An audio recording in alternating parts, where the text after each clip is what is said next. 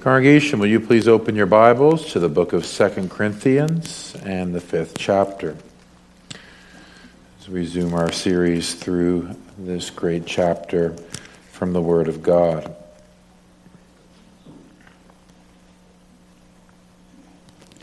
Hear the word of the Lord.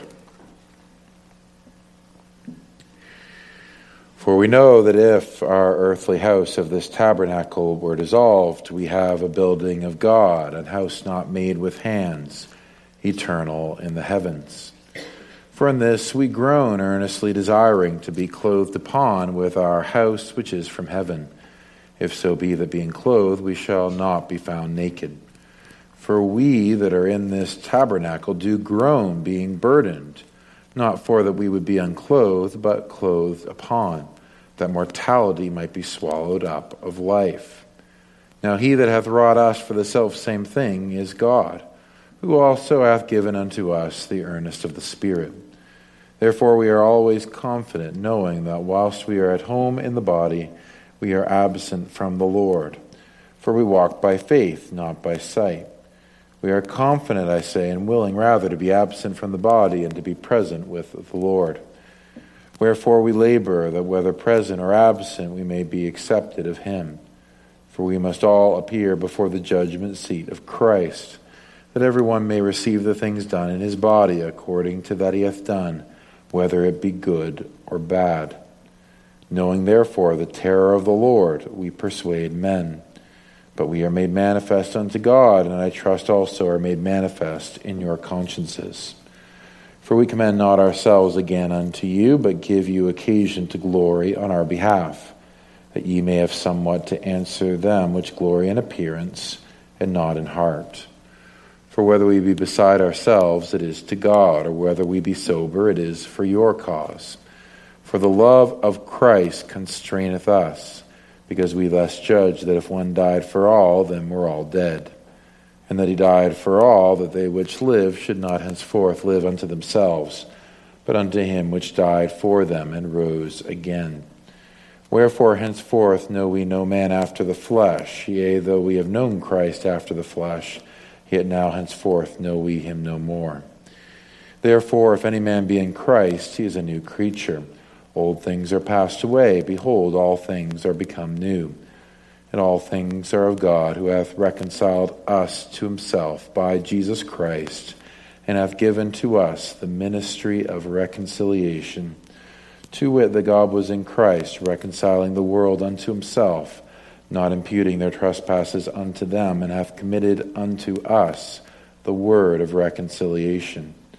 Now then, we are ambassadors for Christ as though God did beseech you by us, we pray you in Christ's stead, be reconciled to God.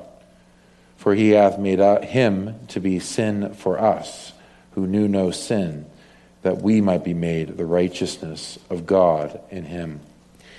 Amen. Praise God for that precious portion of Scripture.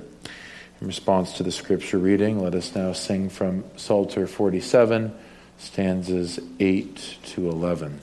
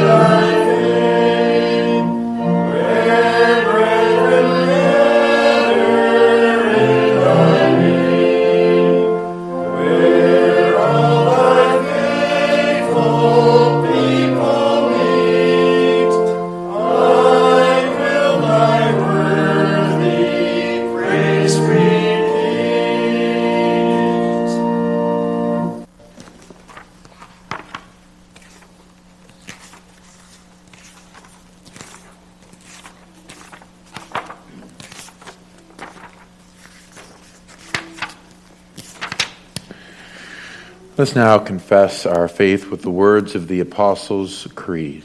What do you believe, Christian?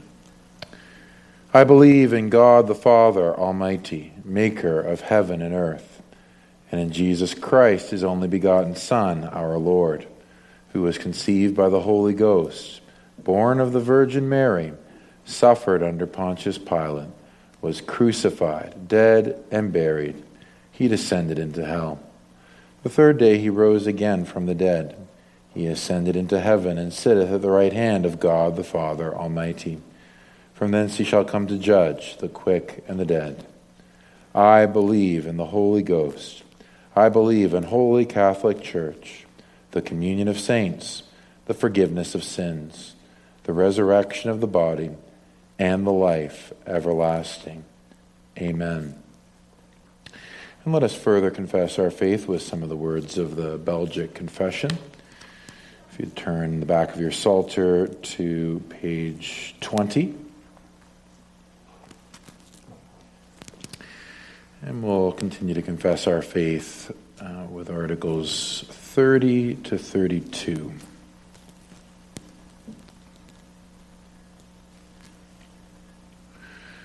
Article 30 the government of and offices in the church.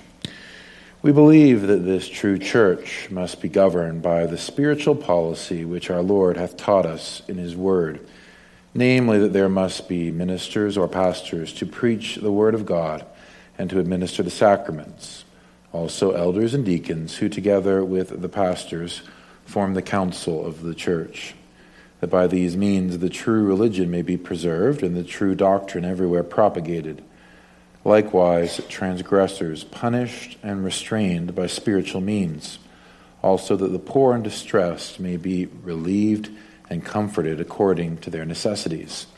By these means, everything will be carried on in the church with good order and decency, when faithful men are chosen according to the rule prescribed by St. Paul in his epistle to Timothy. Article 31 the ministers, elders, and deacons. We believe that the ministers of God's word and the elders and deacons ought to be chosen to their respective offices by a lawful election of the church, with calling upon the name of the Lord and in that order which the word of God teacheth. Therefore, everyone must take heed not to intrude themselves by indecent means, but is bound to wait till it shall please God to call him, that he may have testimony of his calling and be certain and assured that it is of the Lord. As for the ministers of God's word, they have equally the same power and authority wheresoever they are, as they are all ministers of Christ, the only universal bishop and the only head of the church. Moreover, this, that this holy ordinance of God may not be violated or slighted, we say that everyone ought to esteem the ministers of God's word and the elders of the church very highly for their work's sake, and be at peace with them without murmuring, strife, or contention as much as possible. Article 32 The Order and Discipline of the Church. In the meantime, we believe, though it is useful and beneficial, that those who are rulers of the church institute and establish certain ordinances among themselves for maintaining the body of Christ.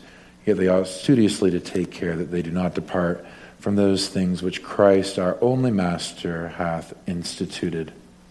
And therefore we reject all human inventions and all laws which man would introduce into the worship of God, thereby to bind and compel the conscience in any manner whatsoever. Therefore, we admit only of that which is to nourish and preserve concord and unity, and to keep all men in obedience to God. For this purpose, excommunication or church discipline is requisite, with the several circumstances belonging to it, according to the Word of God. Amen. Just one. Uh, announcement before we come to prayer. Uh, many of you will know uh, our brother Confex, who is a student with PRTS and ministered among us for some time, uh, very profitably here, uh, before he was called to a ministry in Malawi. And we received an email this week that a very bad tornado had left some 100,000 people in his uh, country homeless. And so while the Lord spared his small congregation, they are asking for prayer that they would be given the, the grace and strength to help their country at this time. And certainly we should be praying for both uh, the people and uh, people of Malawi as well as their spiritual and material well being. Now let us come before our God in prayer. Let us pray.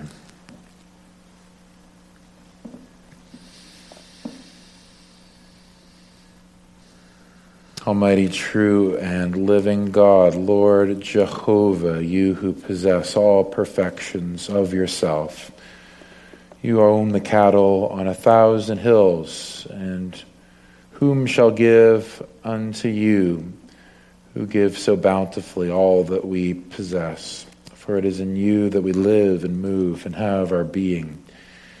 Whom shall return unto you? Surely the people is as grass, the flower fades and the grass withers, but the word of our God shall stand forever. In all the changing circumstances of life and all of our frailty, yet you are ever sure, ever true, ever strong, ever pure and holy. And it is you, O God, whom created all things. You, O God, who have revealed your will unto men. You, O God, who have reconciled sinners unto yourself in Jesus Christ. And you, O God, who have given unto men the ministry of reconciliation. We thank you, O Lord, that you have revealed in your word everything that is needful for the profit, spiritual profit of your people. That indeed, as we search the scriptures, we come to see that every circumstance is covered, that everything which we need to know in order to lead godly and blameless lives in this present evil age. It is revealed there. It is revealed in your sacred promises of how you can renew the soul and bring us into union with Jesus Christ and in conformity to his will. And is revealed there, prescribing our duties before the sight of the living God. And we pray, O oh Lord, that as we do possess your word, as it is sung, as it is read, as it is preached, as it is studied, as it is prayed, that these things would be greatly profitable to each one of us. We, each one of us has have the potential to live beneath our privileges. Your gospel covenant speaks of wonderful privileges. It speaks of marvelous power to overcome sin. It speaks of divine and eternal wisdom. It speaks of life eternal and communion with the living God. And we, O oh Lord, are but stammering children. We are those who, who speak of of words, and the very depth of them is, is so often hidden from our gaze. We have the word of truth, even this word of reconciliation.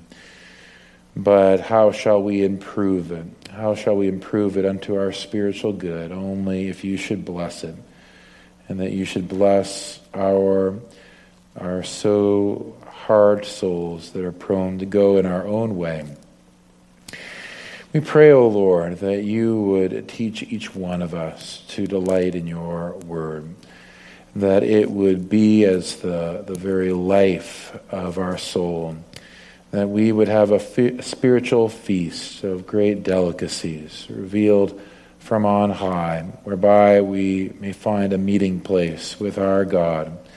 This is the means that you have appointed, O Lord, that we should commune with you.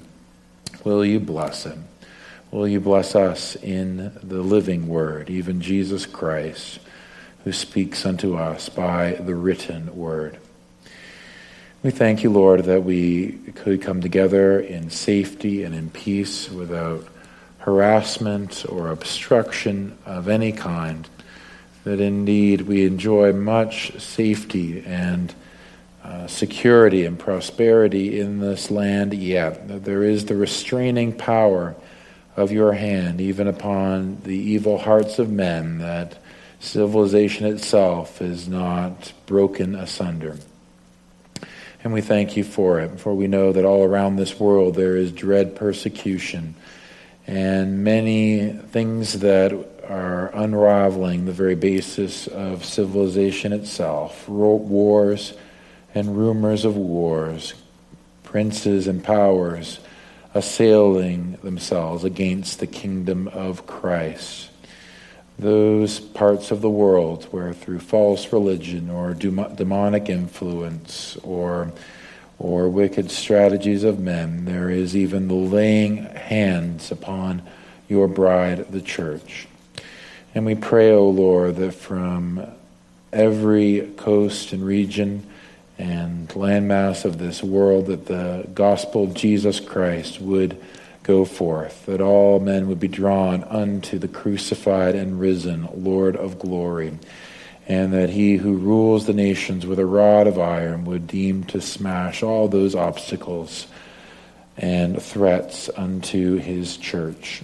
That indeed there may be those with power who are converted unto the gospel of grace, but likewise that there would be judgment for those hardened um, enemies of yours. We pray, O oh God, that you would be with those that are also suffering great natural disasters, and we think of our dear brother, Pastor Confex, as he labors in the word and sacrament. You as well have given unto him the ministry of reconciliation.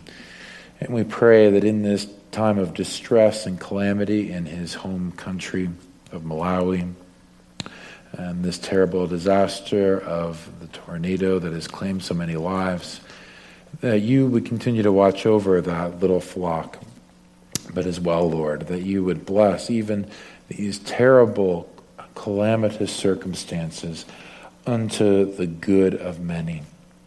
May it please you, Lord, to um, preserve life. May it please you to bring recovery and stability and rebuilding unto that nation. But most of all, Lord, that men and women and boys and girls would come to see their spiritual need of Christ and may it please you that that little flock uh, whom your eye uh, uh, looks upon in that country would swell with many uh, sinners beating on the door and saying, What must we do to be saved? Bring revival to that land, O Lord. Indeed, bring it throughout this world. We think of our own nation. We think of, of the Jewish nation, Israel, your covenant people of old. We pray, Lord, for their conversion and revival as well. We pray for the Gentiles to be gathered in. We pray, O oh Lord, that Christ would be magnified and that there would be great blessing in these days of woe. Help us, O oh Lord, not to put these things at a distance, but indeed to truly live in the times in which you have called us.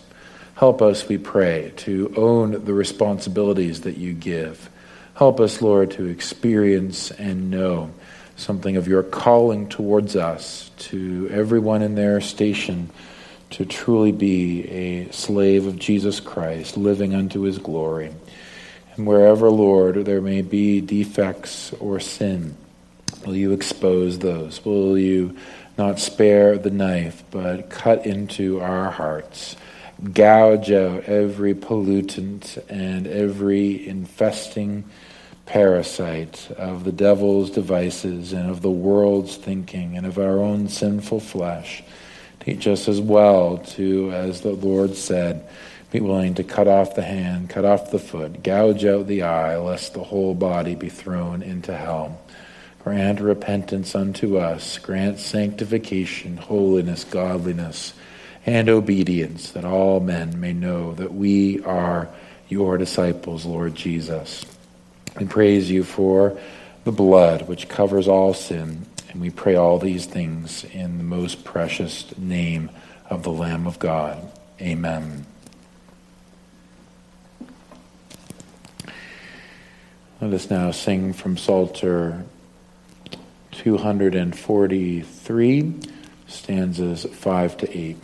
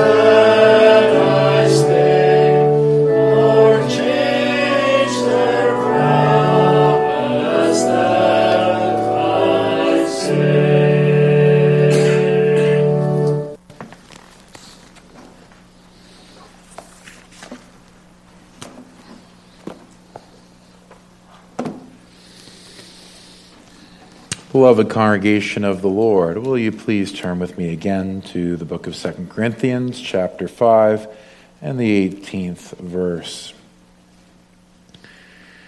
And all things are of God, who hath reconciled us to himself by Jesus Christ, and hath given to us the ministry of reconciliation. Well, brothers and sisters, as we've made our way carefully through this chapter of the Word of God, we are uh, coming to this part of Paul's uh, writing to this early church that is in the midst of great trouble, a defense of his ministry. He has been touching on various points of doctrine that are relevant to his controversy with the false apostles, with the so called super apostles, which were troubling the church of that time with their false doctrine. And in verse 17, we saw how he especially focused upon the reality of himself and all Christians that they are those who serve the Lord as new creatures or new creations by the grace of regeneration. In this connection, he proceeded in, in verse 18 to draw these, uh, these people of the Lord to reflect upon the greatness of the God who had so wrought in them. That indeed he is the God from whom all things are made. He is the God who reconciles sinners unto himself by the mediator Jesus Christ. And then we uh, come to the, the third thing that is mentioned in verse 18, which will especially be the focus of our message this afternoon. He says that this very same God hath given to us the ministry of reconciliation. Now, here he is speaking for himself, and is speaking for himself in terms of what we would uh, call an extraordinary minister of the gospel, one who had a very special office and calling of the Lord, for of course he, he speaks as an apostle separated unto God, one who witnessed the resurrected Christ in a, in a visible way, and was especially commissioned as one to reveal the the will of God in even writing sacred scripture. But he uh, unites himself in the way he, he speaks here with all those who share his ministry, all those separated unto God to the preaching and teaching office. And in this way, you'll, you'll see that he is going to uh, speak especially with a conscious sense of this calling. He will, as we will see in, in latter messages, get into the, the, the greatness and grandness of the gospel, which he refers to in verse 19 as the word of reconciliation committed to us. And that is a, a special trust that is a special given to those with this ministry. In verse 20, he goes on and speaks of this. Now then, we are ambassadors for Christ, as though God did beseech you by us. We pray you in Christ's stead, be reconciled to God.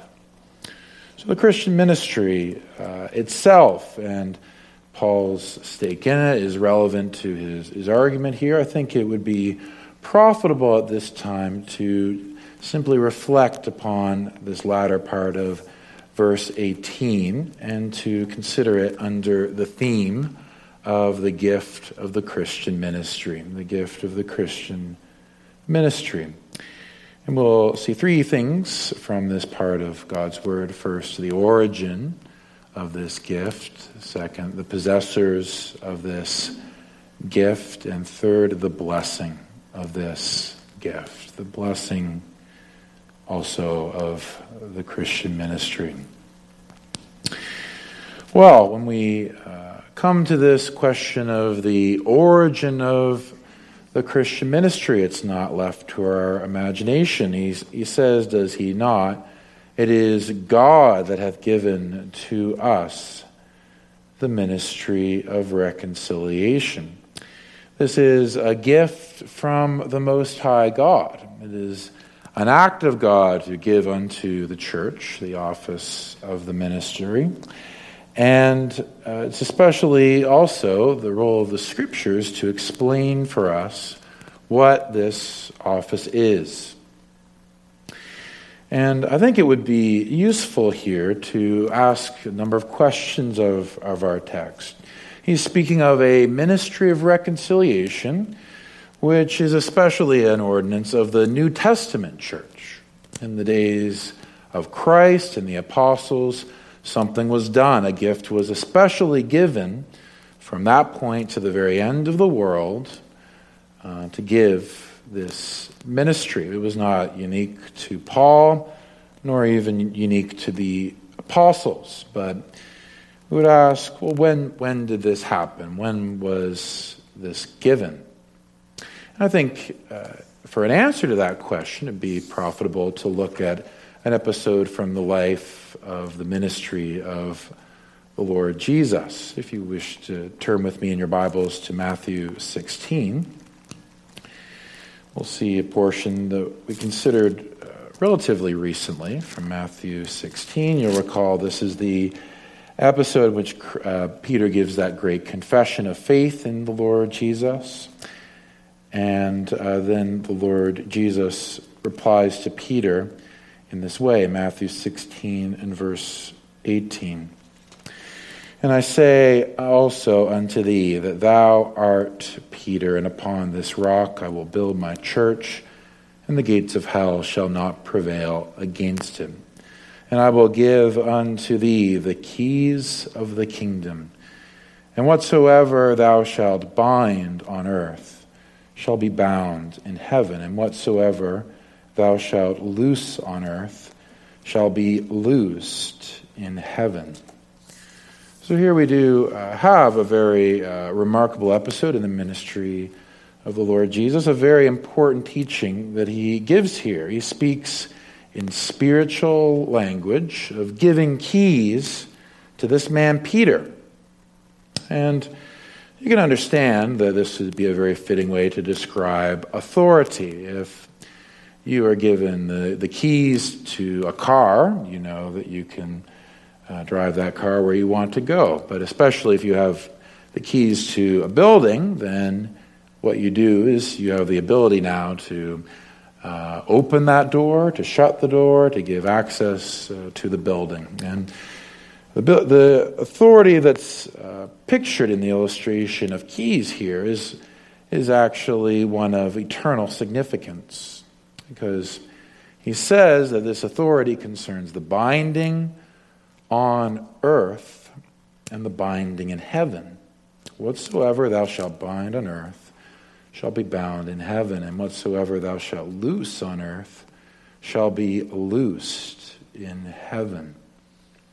So it's something of, of great importance here that is being spoken of. It, it concerns the very entrance into heaven, and it concerns a divine authority which is especially given by Christ.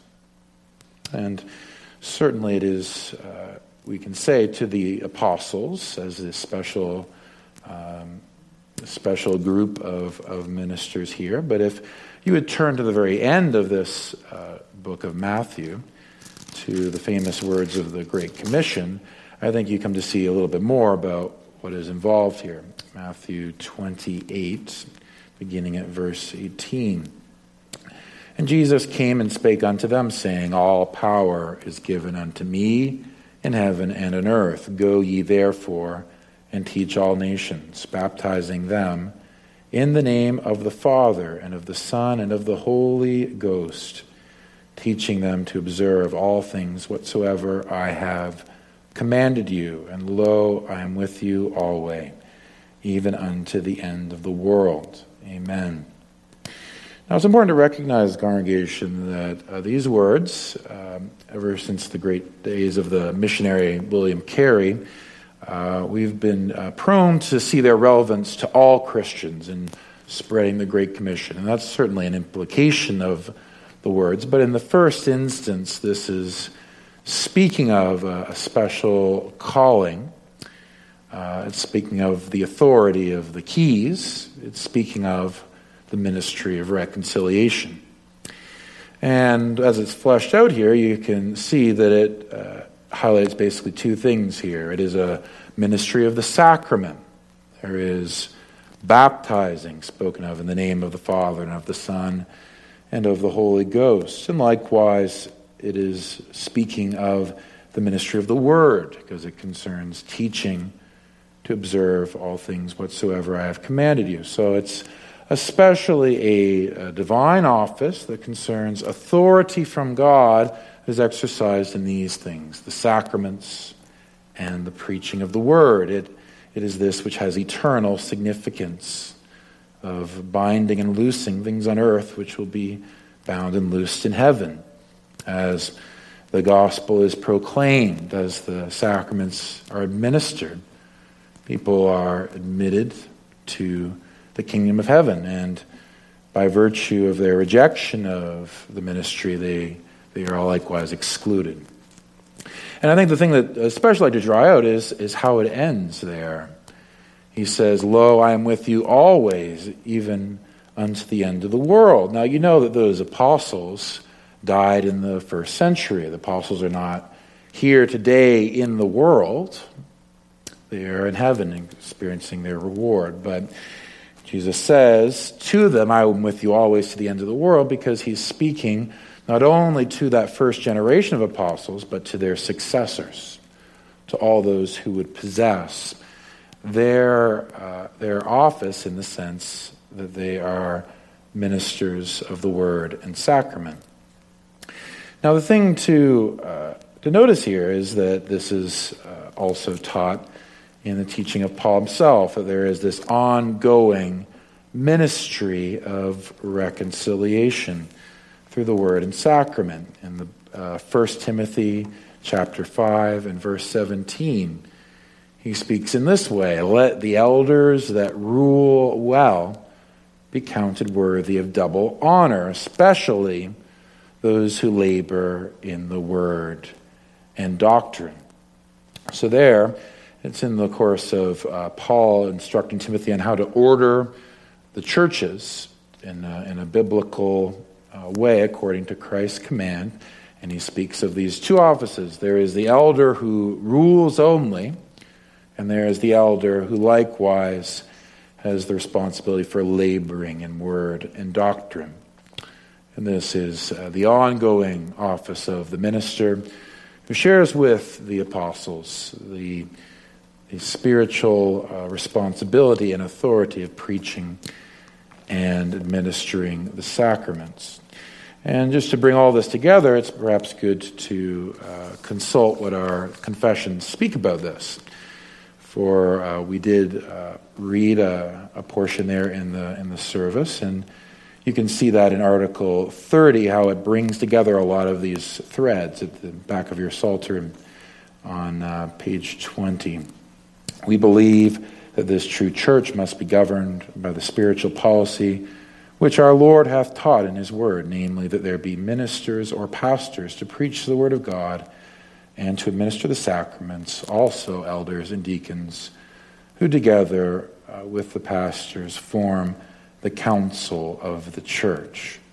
So, the important thing to recognize here is that the way that the Christian church is to be run and governed is not according to the ideas of people. We couldn't just say, well, we think this is a good way to do it or that. No, the idea here is that it's according to what Christ commands in his word, it's of abiding authority. And so Christians should uh, adhere to this when they would ask, What kind of church do I belong to? Well, one that is ordered according to the Word of God. So, there, we have the sort of when question. When, when was this instituted? Um, what is its, its authority today? Um, but I'd also like to, to bring this question to the Word of God, and, and that is uh, why? Well, what is the, the reason for this?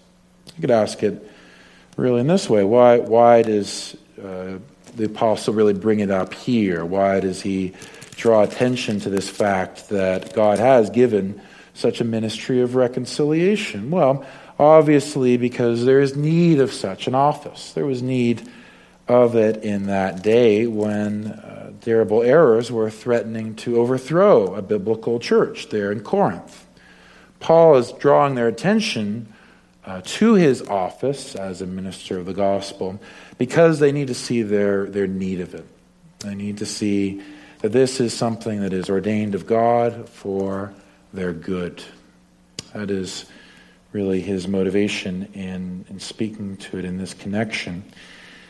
And I think it's also emphasized in that same article of, of our confession, where it goes on to say not only that this is biblical in Article 30, but as well it's very needful. The purpose of this. That by these means, so by uh, ordaining that there be ministers and elders and deacons.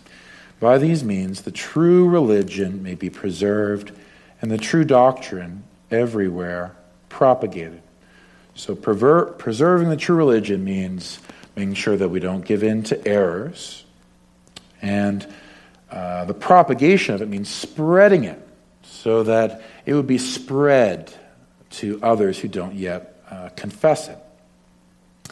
And it says everywhere. So the minister has a responsibility to ensure that it's spread beyond the four walls, but also everywhere. And he goes on uh, in, in this confession to say, likewise, transgressors punished and restrained by spiritual means also, that the poor in distress may be relieved and comforted according to their necessities, speaking as well as the roles of the ruling elder and in church discipline and the, the deacon in leading the giving and, and necessities uh, of the church being provided for.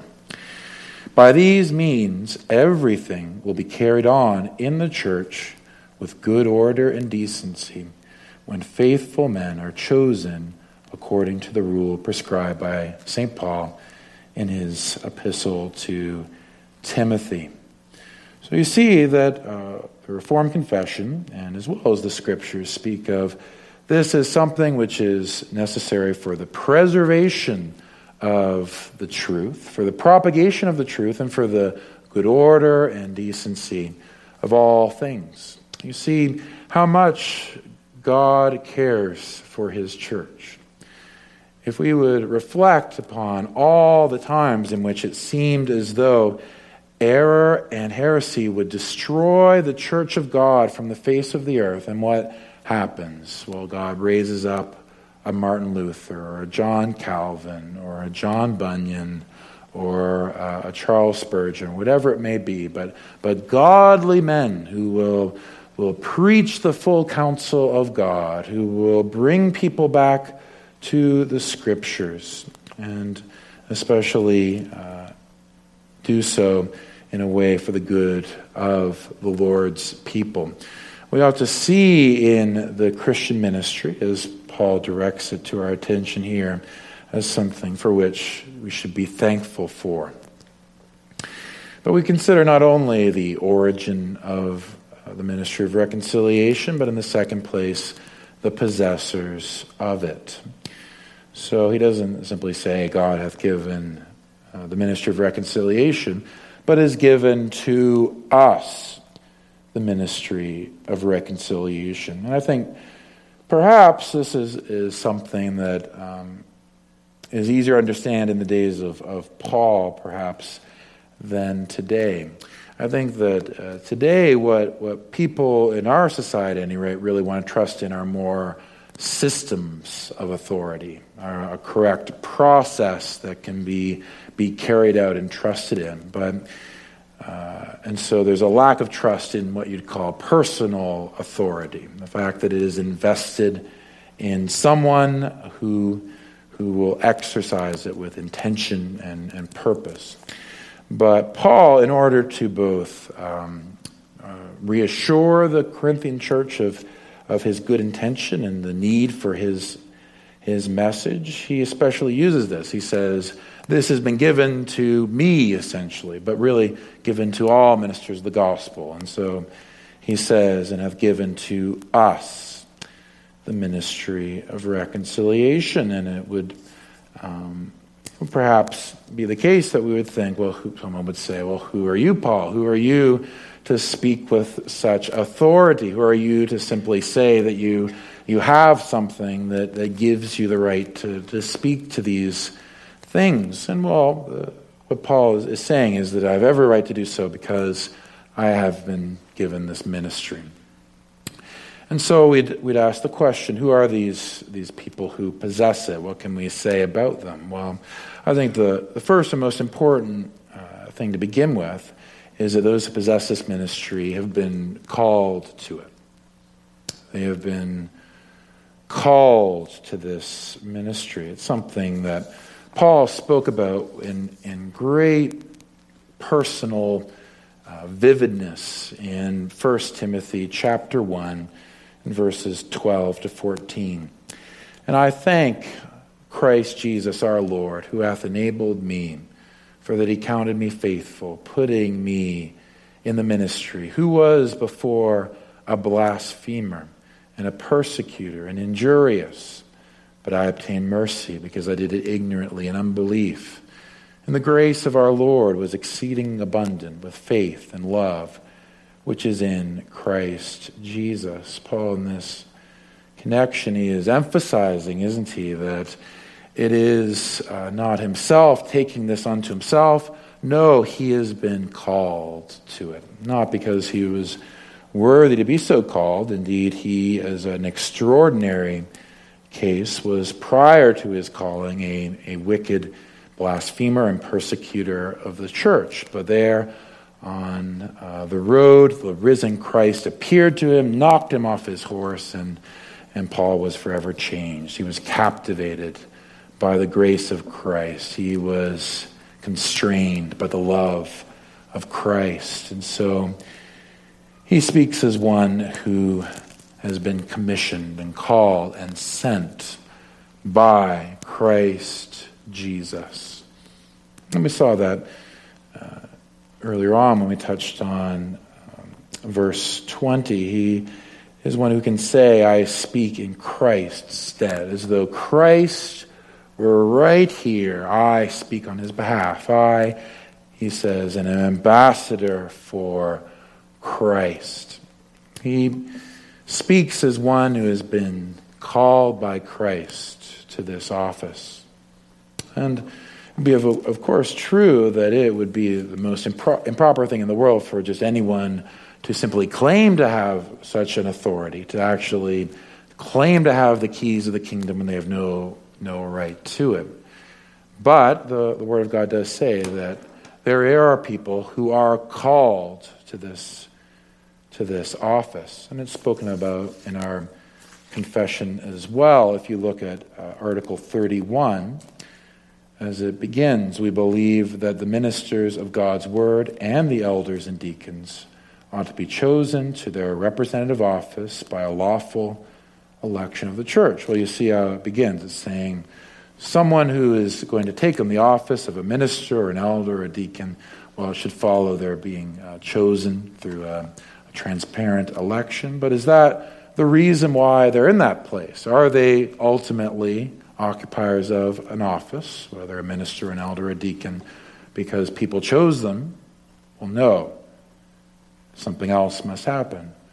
With calling upon the name of the Lord, that and in that order which the word of God teacheth. Therefore, everyone must take heed not to intrude himself by indecent means but is bound to wait till it shall please God to call him, that he may have testimony of his calling and be certain and assured that it is of the Lord.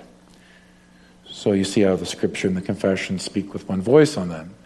It's, it's speaking about the reality that for a minister of the gospel, they would, would be in such a dangerous place if they would ever approach to that office without the persuasion in their heart that Christ has a message for sinners and that that man is called to that office and to speak in the stead of Christ. And again, it's if you track with the argument of the confession, it's saying that this, in the Lord's providence, will be confirmed by the church. The fact that the, the church came together and said, it is, it is so, after praying, that was necessary for the confirmation, but ultimately the authority rests with Christ. The minister answers to Christ because Christ calls him to this office. He is a called, a called um, minister. But he's also a serving minister, and it gets to the, the very essence of the word that is used here and has called us to the ministry of reconciliation. It is, it is a ministry, it is one of service, literally. It is not um, the lordship of reconciliation, but the ministry of reconciliation. The one who is a minister is a servant. A servant of the Lord Jesus who calls him, but a servant of others. A servant of those to whom he is called to serve. This is something that if you, you want to, to really know what this means, it, it has to really bring us, doesn't it, to the book of John and that, that 13th chapter. You'll remember how that goes. They're there in the upper room and uh, they're all their feet are dusty, Jesus and his disciples, and there's no servant to wash their feet. And so there he is, the, the very leader of the group, even the very king of the universe, the head of the church. He takes off his robe, he takes on the, um, the clothing of a slave, and he gets down to, to wash his disciples' feet. And what does Peter do? He says, Lord, will you wash my feet? And, and he doesn't think this is right. And, and, but Jesus says, it must be so. You must be washed. And so, so Peter relents and he says, well, not just my feet, but my hands and my head also. And indeed, he's, he, he washes all of his disciples' feet. And what is it that Jesus says in chapter 13 and verse 13? He says to his disciples, Ye call me Master and Lord, and ye say, Well, for so am I. If I then, your Lord and Master, have washed your feet, ye also ought to wash one another's feet. For I have given you an example, that ye should do it as I have done to you. Verily, verily, I say unto you, the servant is not greater than his Lord neither he that is sent greater than he that sent him. What a solemn thing, congregation. For the minister of the gospel, he must have a consciousness that he is not the Lord of the church. No. If, if even the very Lord and King would take on this role of a servant, if he would wash his disciples' feet, if, if of course he would be stripped down and go to the very cross itself, then the minister, the one who possesses a ministry of reconciliation, he can never deem himself greater than his master. He must crucify his own desires, his own his own self-esteem and his own ego. He must die to self. He must follow in his master's stead. He must be a servant in all that he does, not serving for a paycheck or anything. No, serving others in the place of Christ with the attitude and, and with the role of a servant. The other thing we would, we would see from, uh, from this consideration of who these servants are, and it is that they are equal. They are all equal. And this is emphasized in our confession. You can see it there in um, Article 31. And if you'd see the second paragraph. As for the ministers of God's word, they have equally the same power and authority wheresoever they are, as they are all ministers of Christ, the only universal bishop and the only head of the church. So, why is our confession especially drawing that out? Well, you can consult the different texts that are cited there, but I think you could also vindicate that simply from the text we've been considering. Uh, Paul, in this consideration, places himself on an equal level with every one who possesses the ministry of reconciliation, everyone who would stand in Christ's stead, everyone who is called unto this sacred service and that is they all possess authority of the same sort, and so in that sense they are all on an equal footing.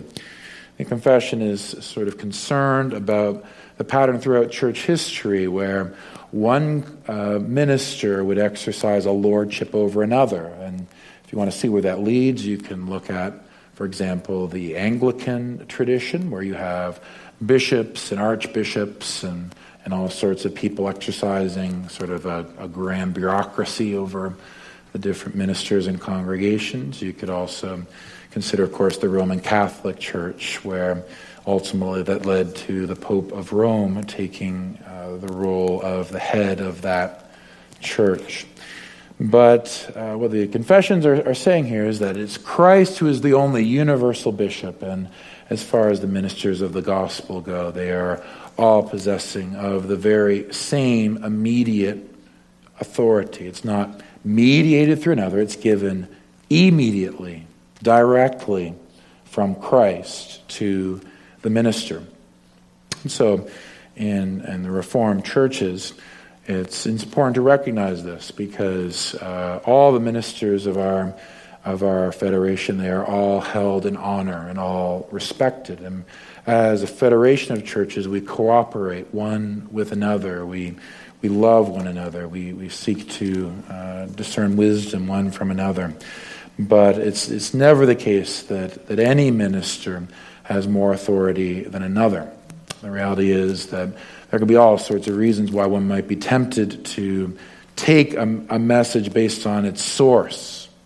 But ultimately, when it comes to any minister who truly stands in the stead of Christ and faithfully executes that calling, it is a matter indifferent. They all have the same authority. There's this fourth uh, thing that I think our, um, our confession also draws out, which I think is important for considering our text as well, and that is that it is a limited um, man. He is limited in his authority. And for that, I'll, I'll take you to an article that we've considered a couple times in the past, but it bears repeating there in Article 32 concerning the order and discipline of the church. In the meantime, we believe, though it is useful and beneficial, that those who are rulers of the church institute and establish certain ordinances among themselves for maintaining the body of Christ, yet they ought studiously to take care that they do, not depart from those things which Christ, our only Master, hath instituted. So, what's it saying there? Okay, you need to make rules and guidelines as a church. There must be everything done in order and decency. But the standard that's set here is that it is those rules which come from Christ which must govern the church. He is the head, He is the master. And it goes on, and therefore we reject all human inventions and all laws which man would introduce into the worship of God, thereby to bind and compel the conscience in any manner whatsoever.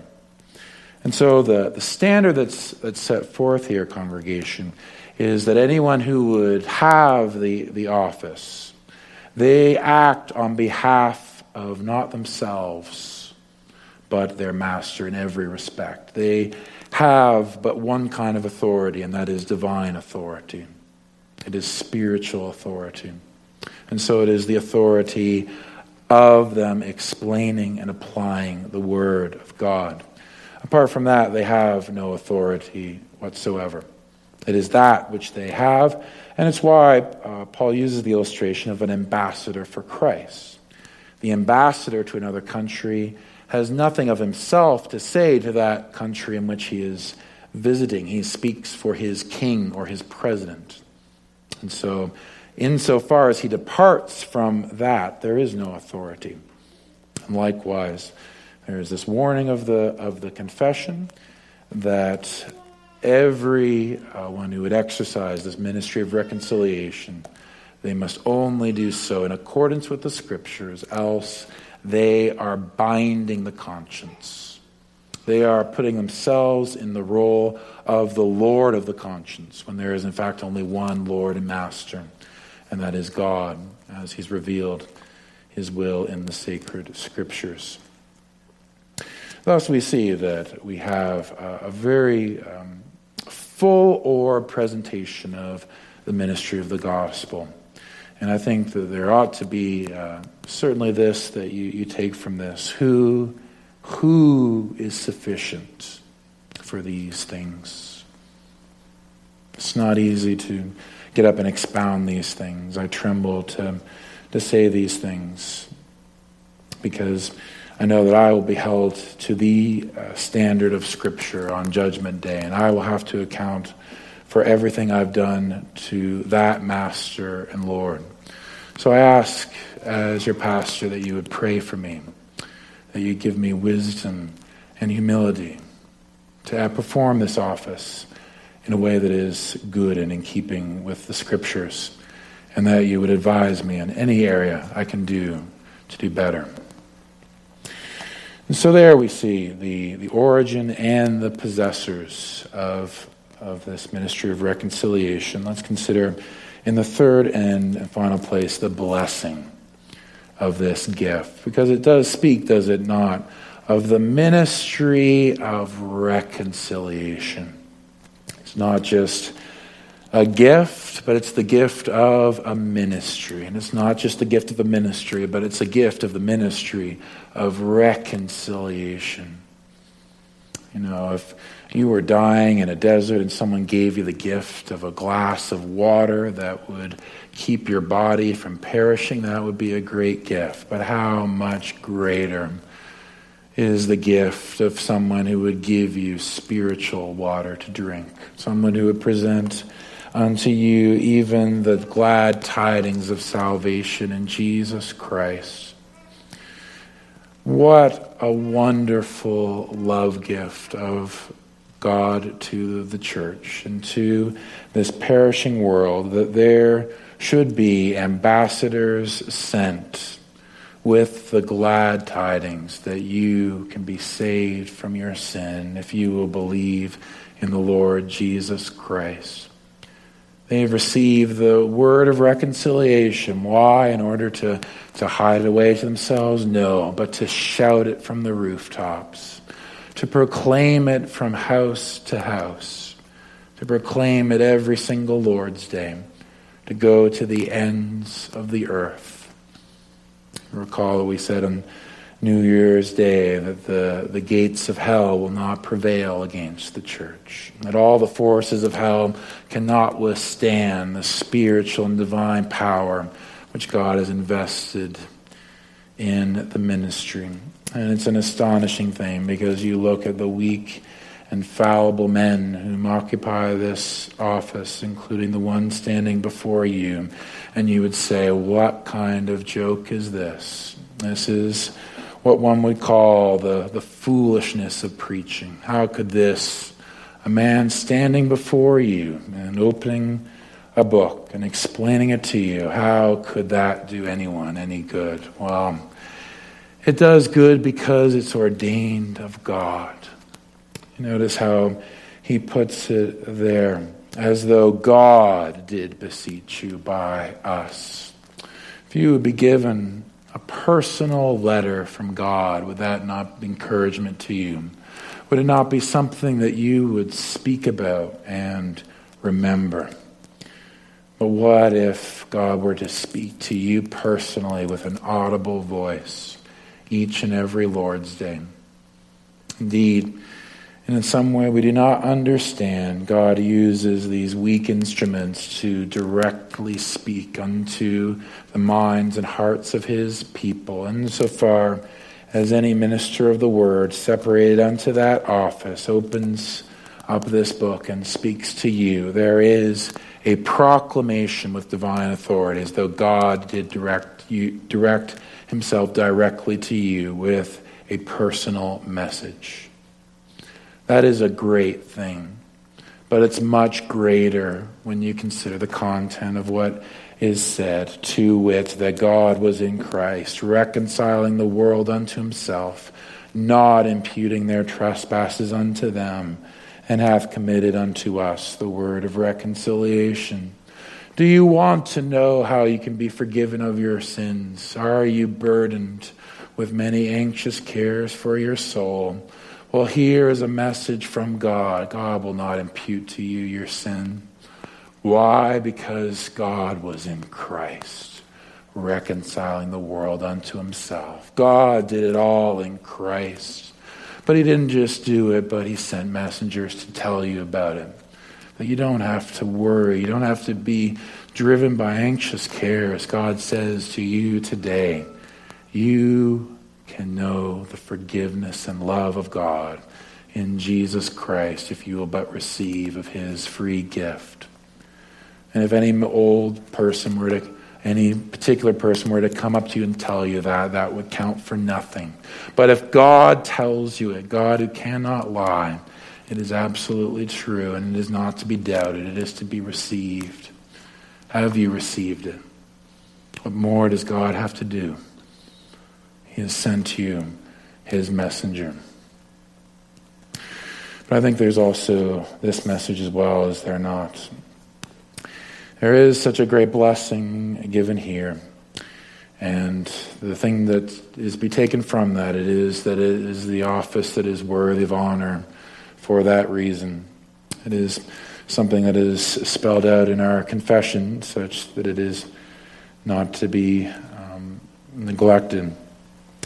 But it says there uh, in Article 31, more at the very end there. Moreover, that this holy ordinance of God may not be violated or slighted, we say that everyone ought to esteem the ministers of God's word and the elders of the church very highly for their work's sake, and be at peace with them without murmuring, strife, or contention as much as possible. So the point uh, here is that not for the sake of the minister, but for the sake of the office, that all complaints, all murmuring, or contention, they are to be limited only where necessary. And so where it is possible for them not to exist, they ought not to exist. And the, the implication here is that there is a judgment, a judgment that must be made, is, is something necessary to be uh, contended about. And obviously, in Paul's day, he did contend with those who claimed to be ministers of the gospel, and he contended because the very truth of God was at stake. He contended because the souls of men hanged in the balance. He was regarded as a disturber of uh, that church by his enemies because he, he raised a proper, um, a proper controversy with those who were preaching contrary to the Word of God. But he would, would not have done so if there was not a good reason. So each, each one of us, as we value the peace of the church, we must each one search our own hearts and determine what is necessary to be uttered and what is necessary to be contended about.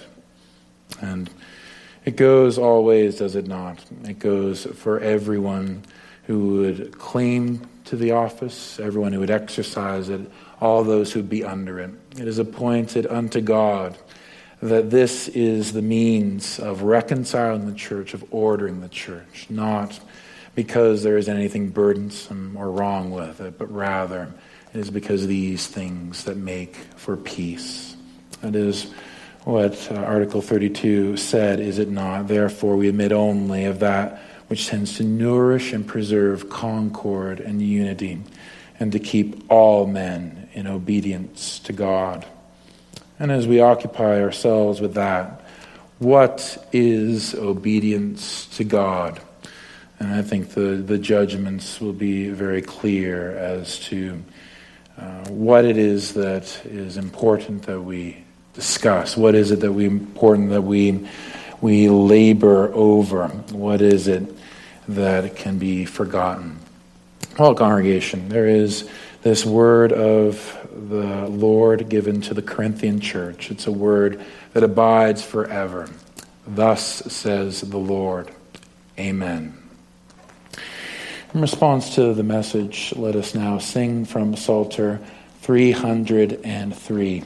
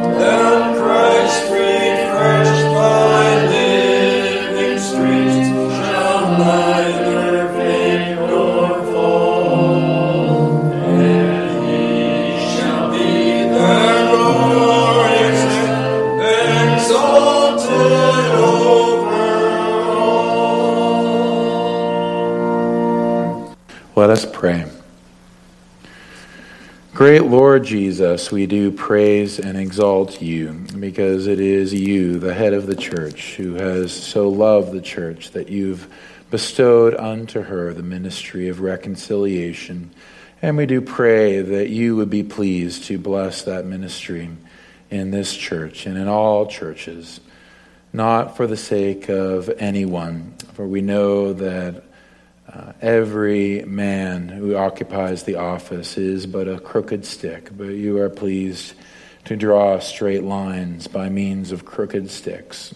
And we thank you, Lord, that most of all we have the word of reconciliation, that Christ was in the word reconciling sinners unto himself. Bless this word, we pray, unto the salvation and good and edification of many and may all things be pleasing unto you. And we pray it in your precious name, Lord Jesus. Amen. Let us now sing from uh, Psalter 232, all stanza.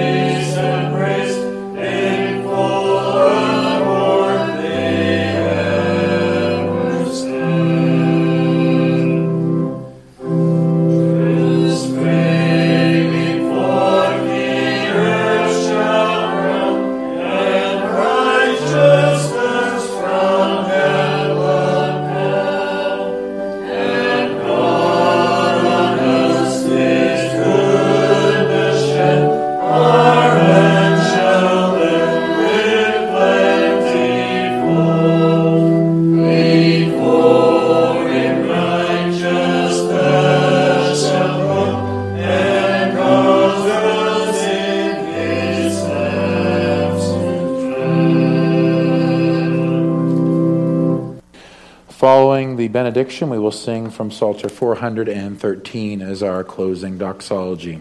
Now depart in peace and receive the blessing of the Lord. The Lord bless you and keep you. The Lord make his face shine upon you and be gracious unto you. The Lord lift up his countenance upon you and give you peace.